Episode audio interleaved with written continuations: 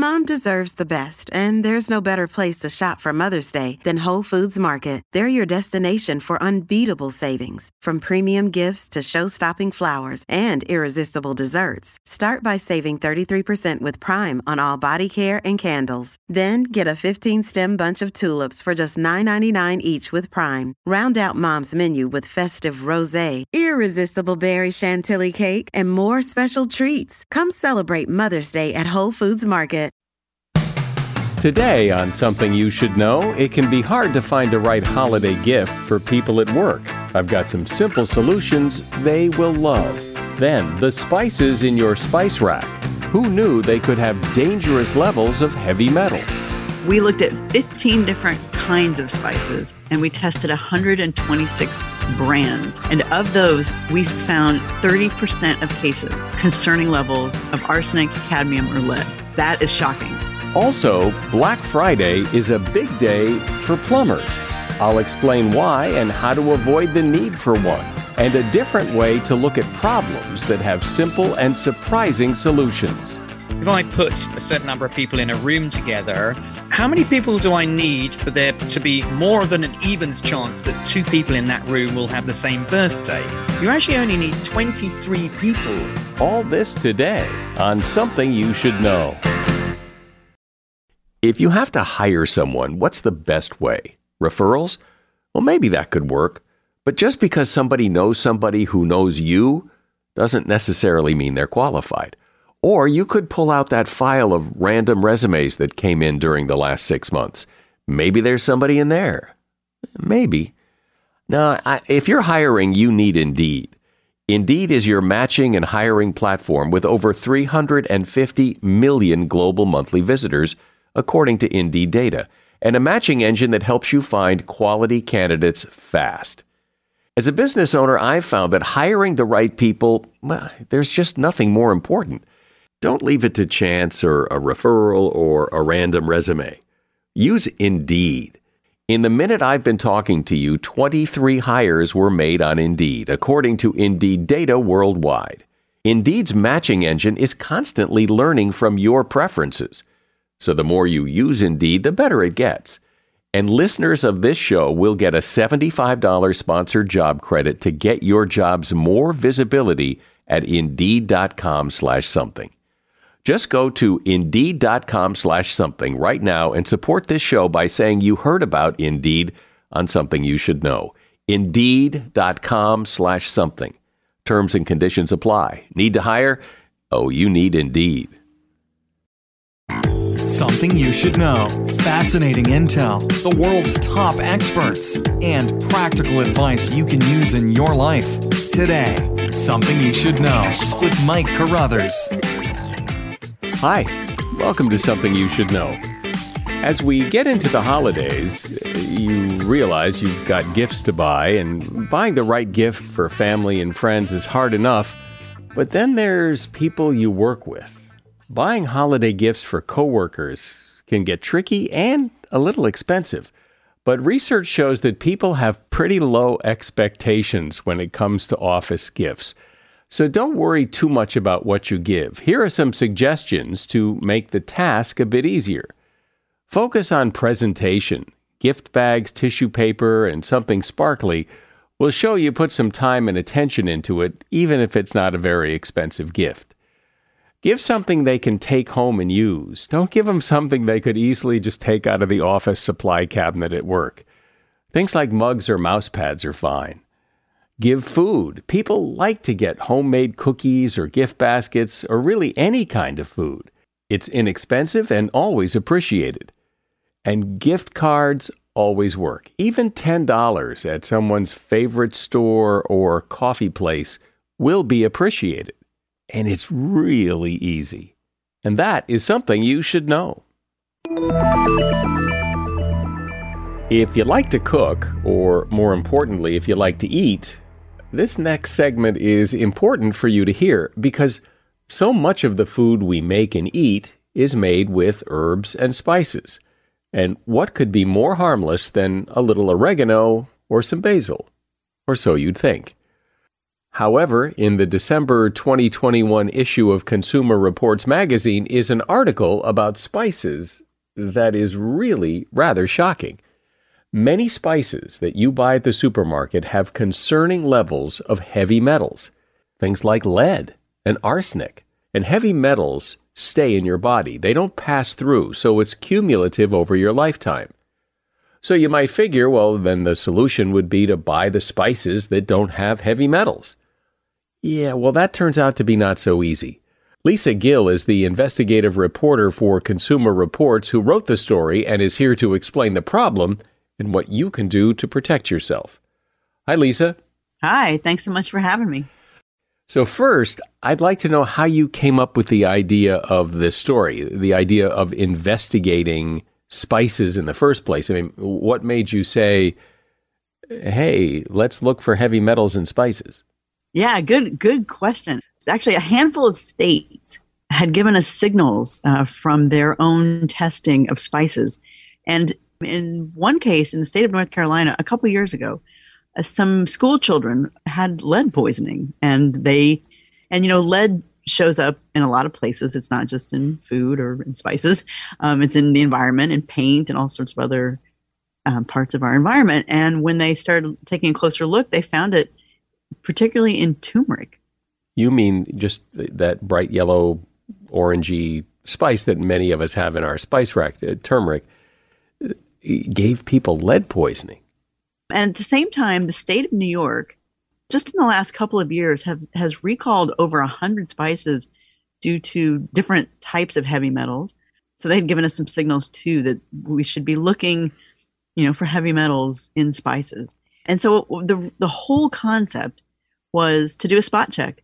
And what we wanted to understand is, you know, in the top spices, um, you know, commonly used spices that people purchase all the time in the grocery store, are there appreciable levels of heavy metals? And we also, I should say too, we, we checked for salmonella. So we, we were looking at bacterial contamination as well. And the really good news is we did not find any bacterial contamination, but we did find some concerning results um, in terms of heavy metals. And so let's define spices. Do you mean th- just spices, spices, or does this also include like oregano and herbs as well? Yes, herbs as well. So that's exactly right. So I'm, I'm using the term spices very loosely. Um, and actually, what we really looked at were cooking spices. So we did not, for example, look at cinnamon or, or nutmeg, which are typically used in baking. So you it's did the, not look at cinnamon? Correct. And the idea, and I'll tell you why. Um, for cooking spices, it's not uncommon that people use cooking spices weekly or even daily. Um, in the case of baking spices, it's far less frequent. You know, we really wanted to look at things that consumers use all the time. And just overall, snapshot, you know, condensed version, two sentences, what did you find? We looked at 15 different kinds of spices and we tested 126 brands across those 15 spices. And of those, we found 30% of cases concerning levels of arsenic, cadmium, or lead. That is shocking. And not only that, there was no single clear predictor of which brand and which spice is safe. So, for example, organic doesn't, there were organic spices that had troubling levels of heavy metals. Also, you can't tell by uh, the origin, you know, the country of origin. That was another problem. And there's no no particular brand that was left untouched, and there's no particular spice. Um, it's kind of across the board. And what about time? In other words, if you tested somebody's cumin now, would it and it had lead in it, would it maybe not have lead in it six months from now?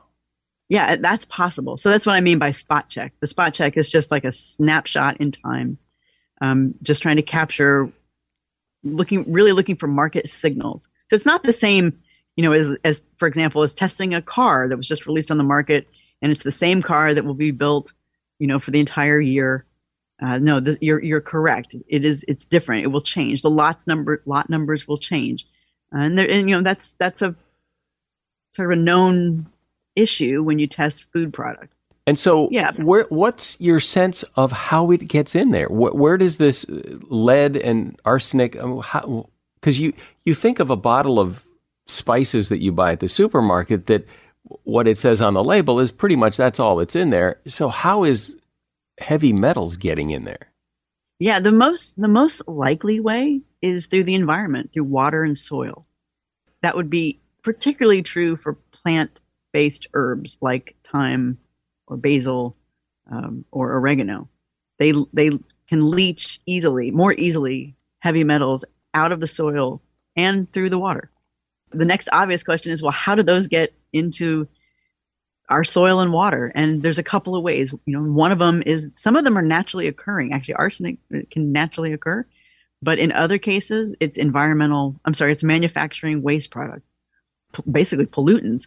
You know, are contaminated and dumped into rivers and streams or into the soil. Over time, it will make its way to topsoil that's used um, to grow our food. So you have a chart, and anyone who's read Consumer Reports knows you guys are very good at charts. But you have a chart in the article, both online that people can access, and, and there's a link to that chart, that article uh, in the show notes for this episode. You have a chart uh, of spices by brands of which one you, you tested that did well and which ones you didn't. So I guess that's a place to start. Well, there's a couple of things. I mean, in the immediate, our first you know piece of advice is take this list and just check it against what you have in your spice cabinet today.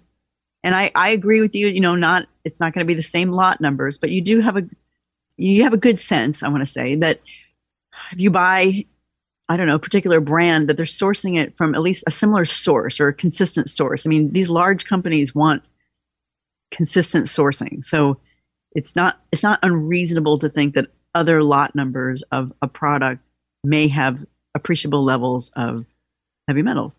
The second step would be today, as you go buy spices for maybe a holiday gathering or even just to, you know because you're trying out different recipes or you're even restocking, take take our list along with you, um, and you know just double check. There's a, you know, as you noted, I mean there are some you know thyme and oregano. Basically, all the ones we tested had appreciable levels of and, and worrisome levels, I should say, of, of heavy metals. So don't buy those brands is, is the second piece of advice. And then the third would be, you know, if you use a lot of oregano or thyme in particular, or even basil, I know it sounds like a stretch and a lot of work, but actually you can grow your own, you know, in little window boxes. You don't necessarily need a garden or outdoor space. You don't even need to live in a warm climate. You can do it inside your home. So I think if, if you use a lot, that might be an option.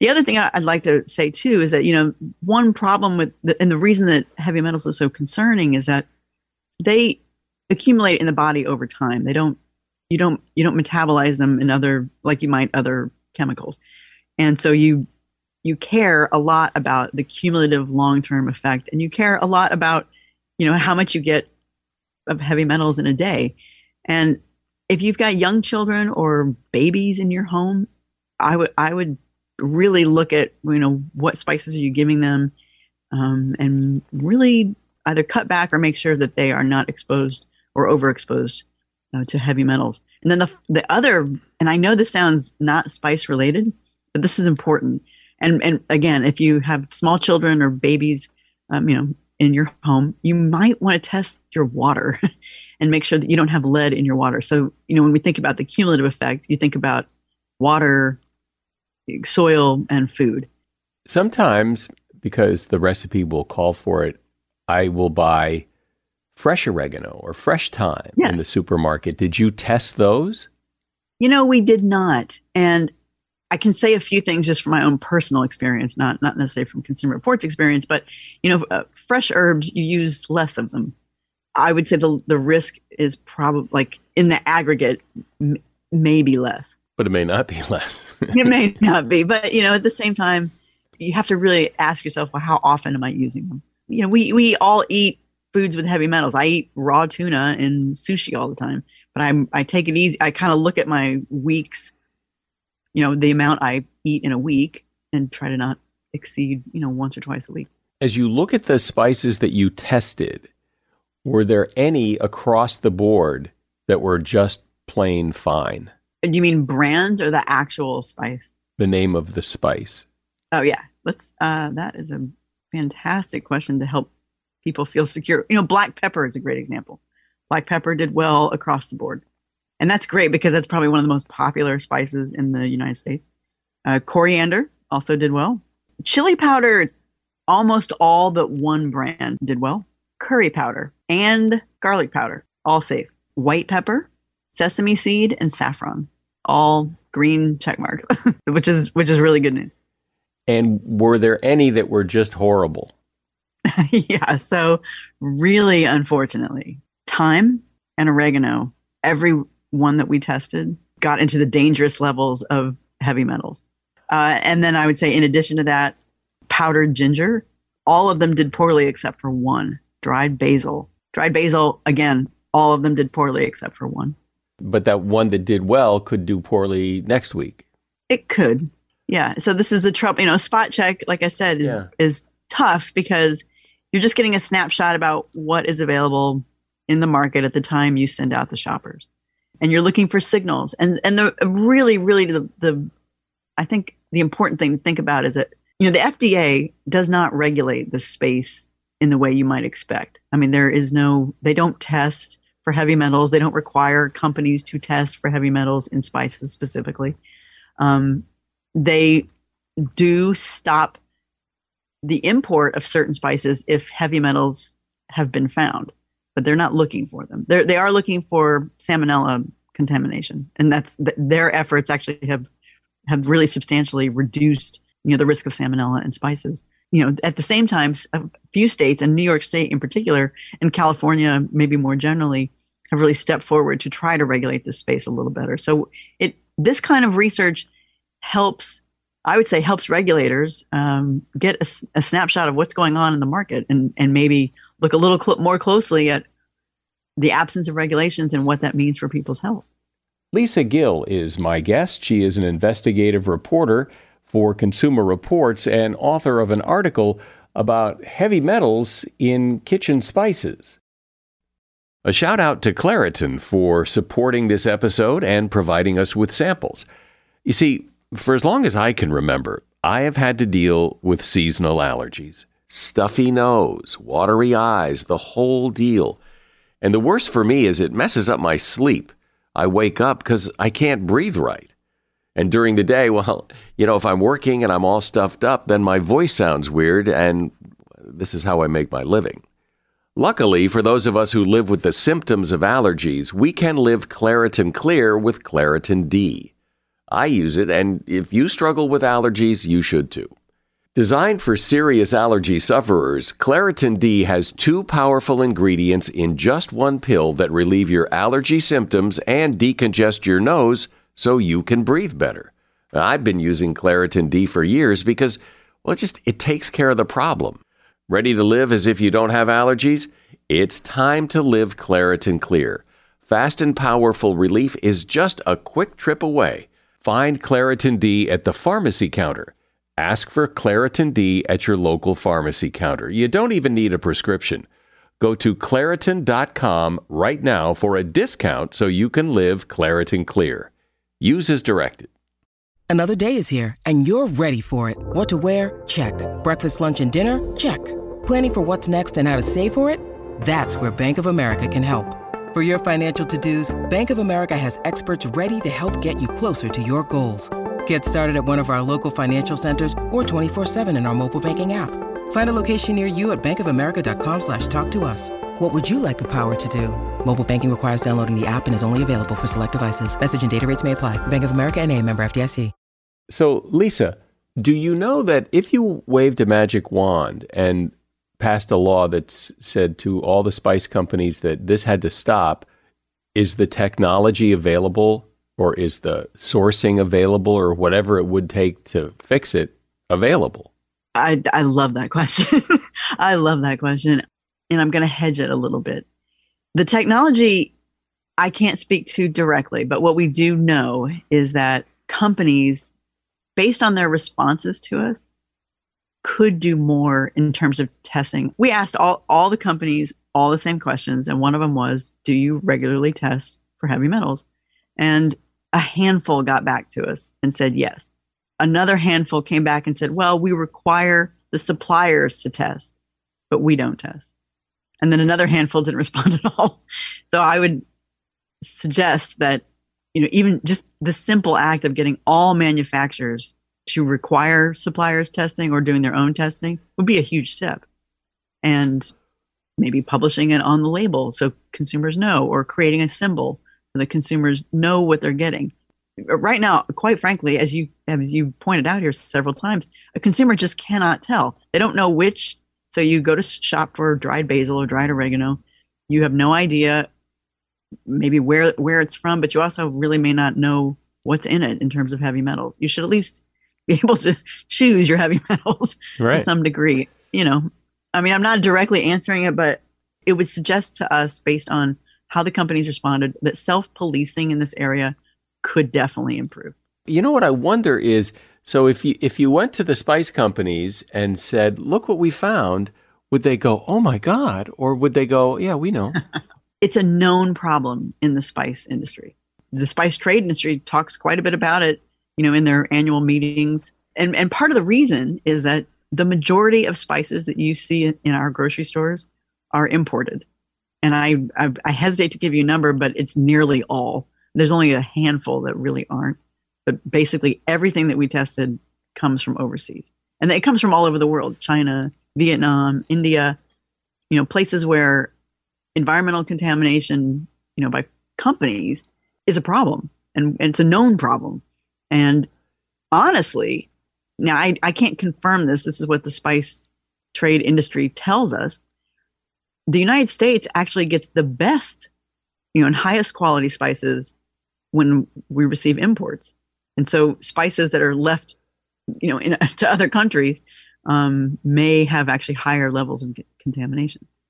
The brands that you tested were they pretty much the name brand uh, ones that you would find at the supermarket? Or, oh, because totally. Yeah, I can. And I can. I'm happy to name a few. I mean, you know, it includes McCormick. I mean, they're probably one of the biggest sellers. It includes Cos- the Kirkland, which is from Costco, Penzeys, 365 Whole Foods Market, Morton, and Bassett, Spice Island, and Simply Organic. These are ones that you and I could walk probably to the closest supermarket and find, you know, on the gro- on the grocery store shelves. Isn't Trader Joe's on your list too? Uh, yes, thank you. Yep.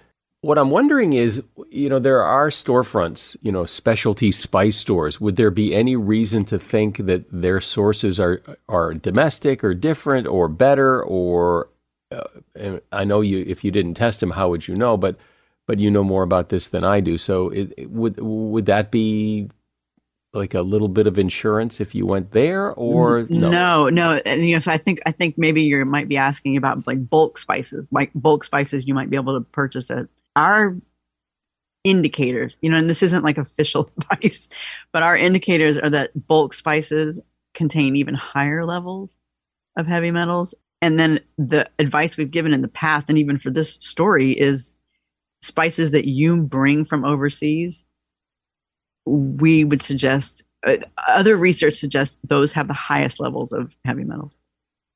So if you go on vacation and you're in India and you think, "Oh, this is going to be great. I'm going to get curry here and I'll bring it back and it'll it'll be wonderful." Just know that statistically speaking, previous research suggests that there will be higher levels of heavy metals in that spice.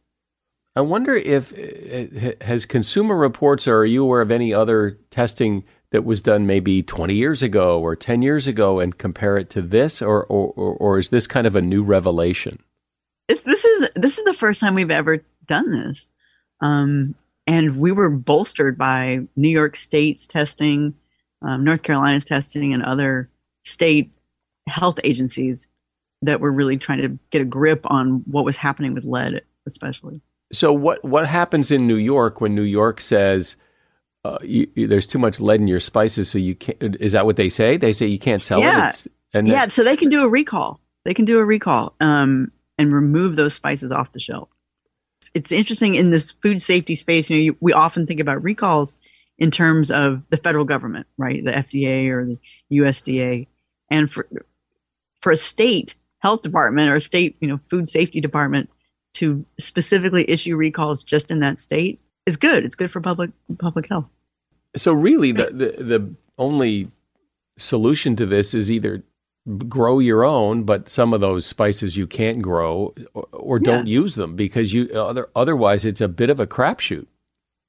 it's a bit of a crapshoot and and also maybe best try to understand other sources of heavy metal in your home and, and particularly water and you know for hou- households with young children you know this this area is super sensitive and I, and taking extra steps i would say is important i think for adult you know in my case i look at these and i don't use enough dry i'm, I'm like you i buy i buy fresh herbs and i don't use them in quantities high enough uh, to warrant massive concern. I my my heavy metals come from fish, unfortunately. Yeah, which is you know another concern, but but Yeah, same problem, exact same Right. problem. but it still doesn't. I mean, I think this comes as a surprise to a lot of people. I think people know there's heavy metal in fish, Yeah. and but this is really. I was when I saw this email uh, from your organization, I was shocked because Yeah, it just it seems like what what why would that be? I know. I was stunned that you know one out of three tested at high high levels that are that are were high enough that could cause concern for health. That's just not the outcome I I thought we would have. Well, the good And news I there is I- that two out of three didn't. Yes, yeah, and that's exactly right. So so it's not. I can hear my editors in my head. It's not a total crapshoot. I mean, you can you can sort of ascertain a few things from from the list of spices that did well, and I I think that I think you should have confidence, you know, with green check marks next to some of these. I mean, you know, Spice Island chili powder, Simply Organic chili powder. uh, You know, those they all did well. Well, anybody who is concerned, and I guess we should all be concerned because we all eat food that has herbs and spices in it, should check out that list, that chart that is on your website, the Consumer Reports website, as well as in the December 2021 issue of Consumer Reports magazine. Lisa Gill has been my guest. She is the investigative reporter for Consumer Reports who wrote this story. And you will find a direct link to the story on the Consumer Reports website in the show notes for this episode. Thank you, Lisa. Thanks so much for having me. It, it was really a great discussion, and I hope it's helpful. As a listener to something you should know, I can only assume that you are someone who likes to learn about new and interesting things and bring more knowledge to work for you in your everyday life. I mean, that's kind of what something you should know is all about. And so I want to invite you to listen to another podcast called TED Talks Daily. Now, you know about TED Talks, right? Many of the guests on Something You Should Know have done TED Talks. Well, you see, TED Talks Daily is a podcast that brings you a new TED Talk every weekday in less than 15 minutes. Join host Elise Hu. She goes beyond the headlines so you can hear about the big ideas shaping our future. Learn about things like sustainable fashion, embracing your entrepreneurial spirit, the future of robotics, and so much more. Like I said, if you like this podcast, something you should know, I'm pretty sure you're going to like TED Talks Daily. And you get TED Talks Daily wherever you get your podcasts. When you have a problem, you try to figure out the solution. And sometimes that's easy, and sometimes it's hard. And sometimes the hard problems may actually have a shortcut. It's all in how you look at the problem, how you frame it, how you reconsider it. That's according to Marcus du Sautoy.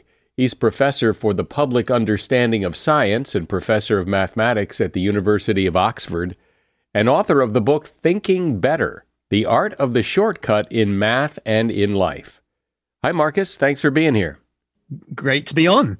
So, explain what you mean by thinking better and solving problems better, because I, I think people believe that generally we're, we're pretty good at solving problems, or if we don't know the answer or we can't figure it out, we're able to get it somewhere else, right?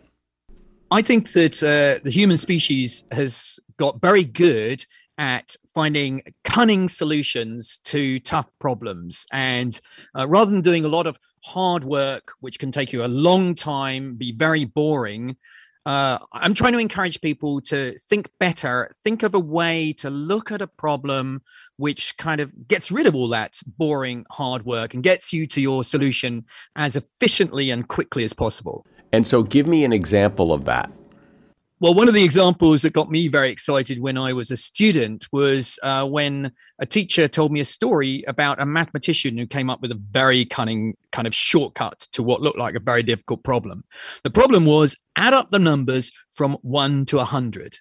Now, there's a very boring, slow uh, way to do that, which is you start at the number one, plus two, plus three, plus four, It's going to take you a long time, probably make a lot of mistakes on the way. Um, but this uh, mathematician called Carl Friedrich Gauss, um, one of my mathematical heroes, he was at school when he was given this problem, and he said, Oh no, there's a cunning way to think about this because I can add up the numbers in pairs. I can add one plus a hundred, that's 101. Two plus 99, that's also 101. Three plus 98, again 101 and what he saw was that there were 50 pairs of numbers all adding up to 101 so the answer to the uh, teacher's uh, question was well 50 lots of 101 that's 5050 now for me that's a great way of thinking better. Rather than doing laborious hard work of adding up numbers from 1 to 100 um, think about it in a different way think about the beginning and the end of the journey together and suddenly you've got this shortcut which gets you the answer much more efficiently. And the power of this shortcut is even if the teacher had uh, cranked the problem up and said, okay, what about one to a million?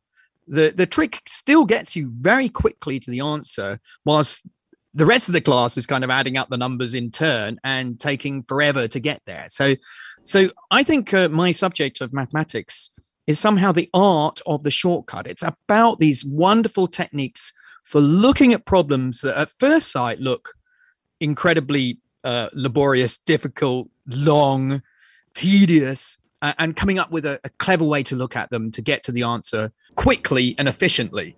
Okay, so that's a great example, but so seldom am I asked to add up the numbers between 1 and a 100 or any academic mathematical problem like that. So bring that into the real world and tell me how these shortcuts work for like more real life problems. Okay, so I think you know each problem has its own kind of individual shortcut that will work for it. So, for example, uh, finding a pattern in numbers is a very powerful way to kind of predict what might happen next. So, for example, a colleague of mine, Geoffrey West, uh, discovered a pattern in the way that things in cities grow as the city gets bigger and bigger.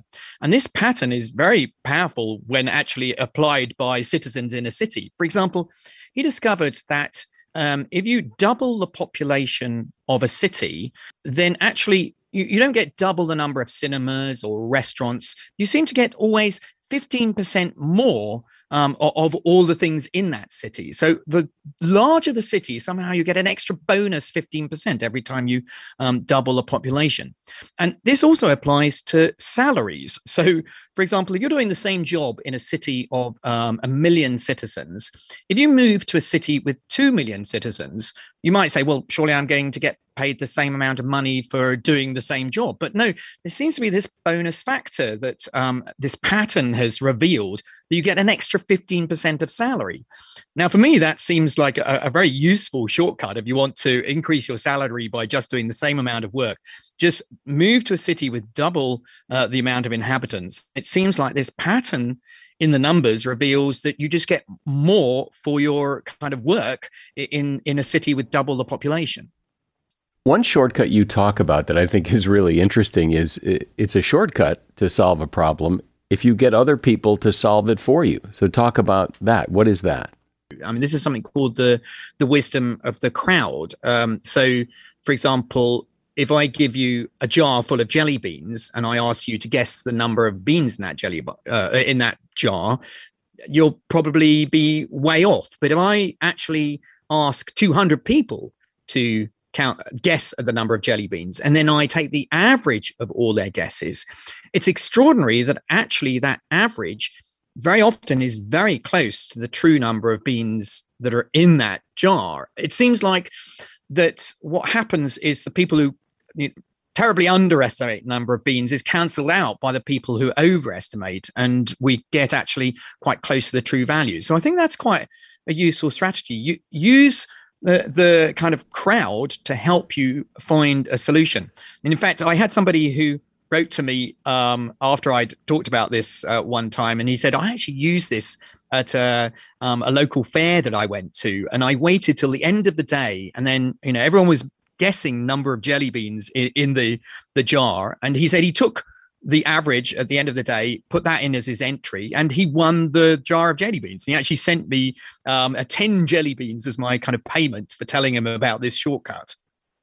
Yeah, well, that's really interesting because, as you say, with the jelly beans, when you average out all the guesses, you get something close to the truth which sort of gives credence to the idea of, you know, managing by committee. You know, ask a lot of people, get a lot of people's input and you'll get a consensus, but that often isn't what happens. You, you uh, having worked in organizations that manage by committee, it's often a big mess. So so I wonder what's going on there.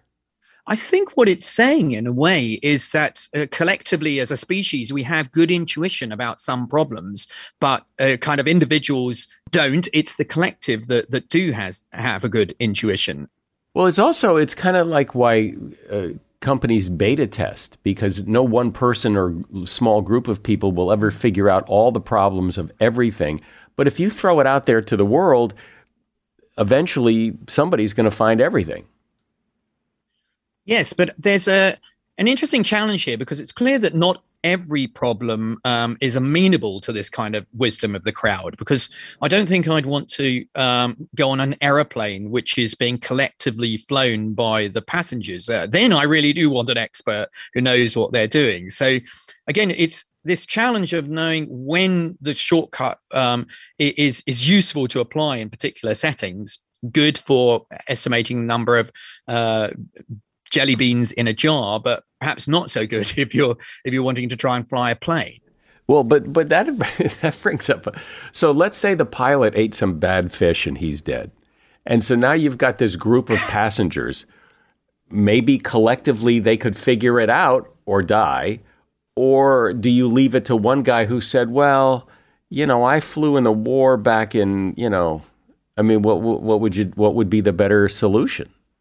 Yes, I think that's um, it's an interesting challenge. Actually, what we found is that um, uh, you, you, know the the good crowd is one that has a very uh, wide range of um, kind of backgrounds, such, that you get sort of variety. It helps you rather than very specific knowledge. I think in the case of flying a plane, then you, you really I'd go for somebody um, who had perhaps flown a plane before um, and just let them get on with it. Talk about the probability shortcut because I think people have a or, or, believe they have a pretty good sense of how probability works, but but not always, right?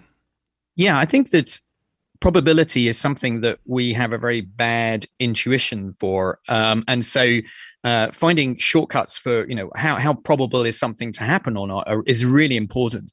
I think one of my favorites, and it's somehow counterintuitive, is if I put a certain number of people in a room together, um, how many people do I need for there to be uh, more than an evens chance that two people in that room will have the same birthday?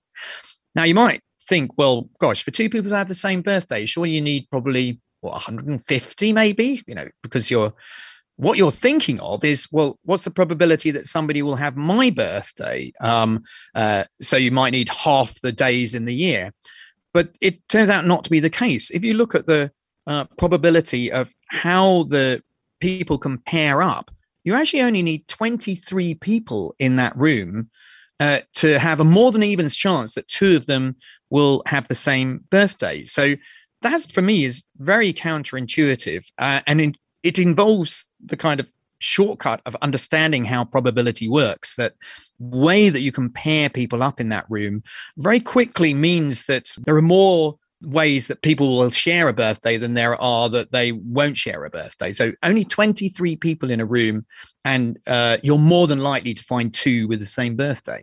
That makes no sense to me. Now, how could that possibly be when there's 365 days in the year the 23 people would ha- uh, would would be all it would take to come up with a, a, a common birthday. It makes no sense to me.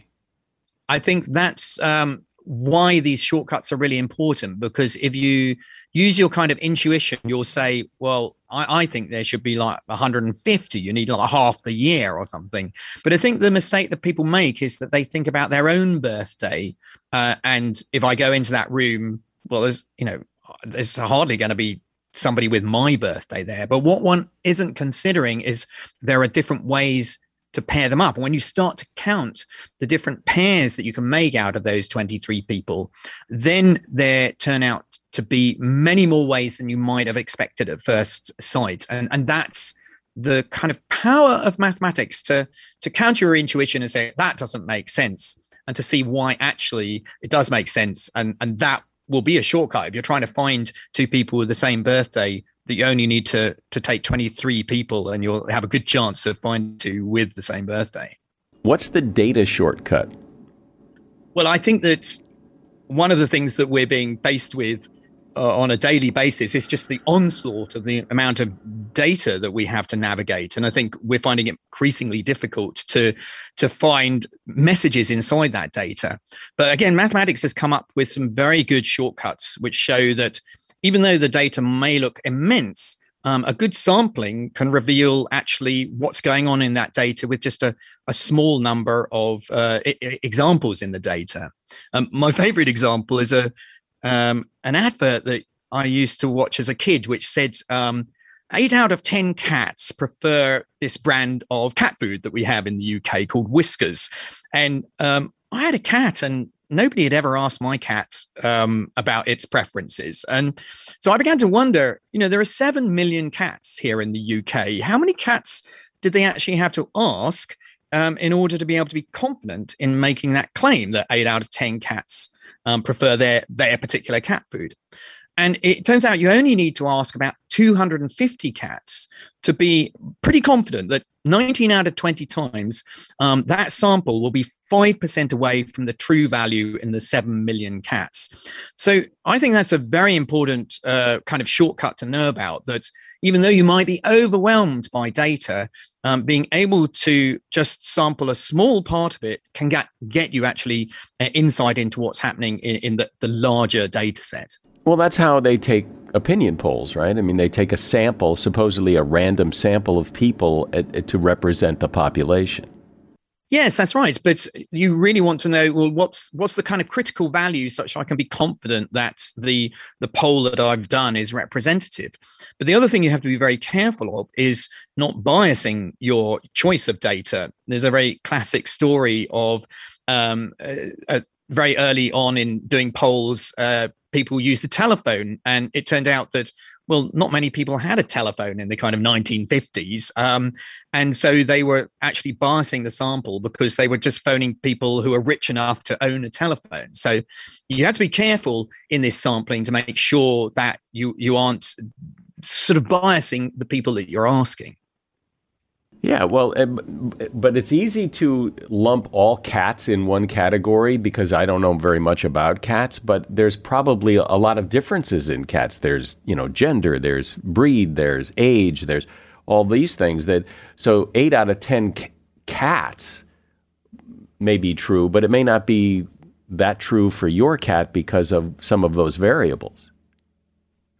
Oh, that's certainly true, and that's one of the um, uh, problems with going from a kind of global statement like that to the particular. Uh, I mean, it's almost like the challenge of um, probability that um, you know I, I, there's one in six chance if I roll a dice that it's going to land on on a six, but you know when I roll it, it just makes one choice of, of a side to be on. Um, so uh, you know there there is a, an issue. It, it, doesn't say anything particular about your cat, but um, still, you know to, to know that most cats do like this, it gives a, a higher chance that your cat might like this uh, brand, and so you would very well might buy it.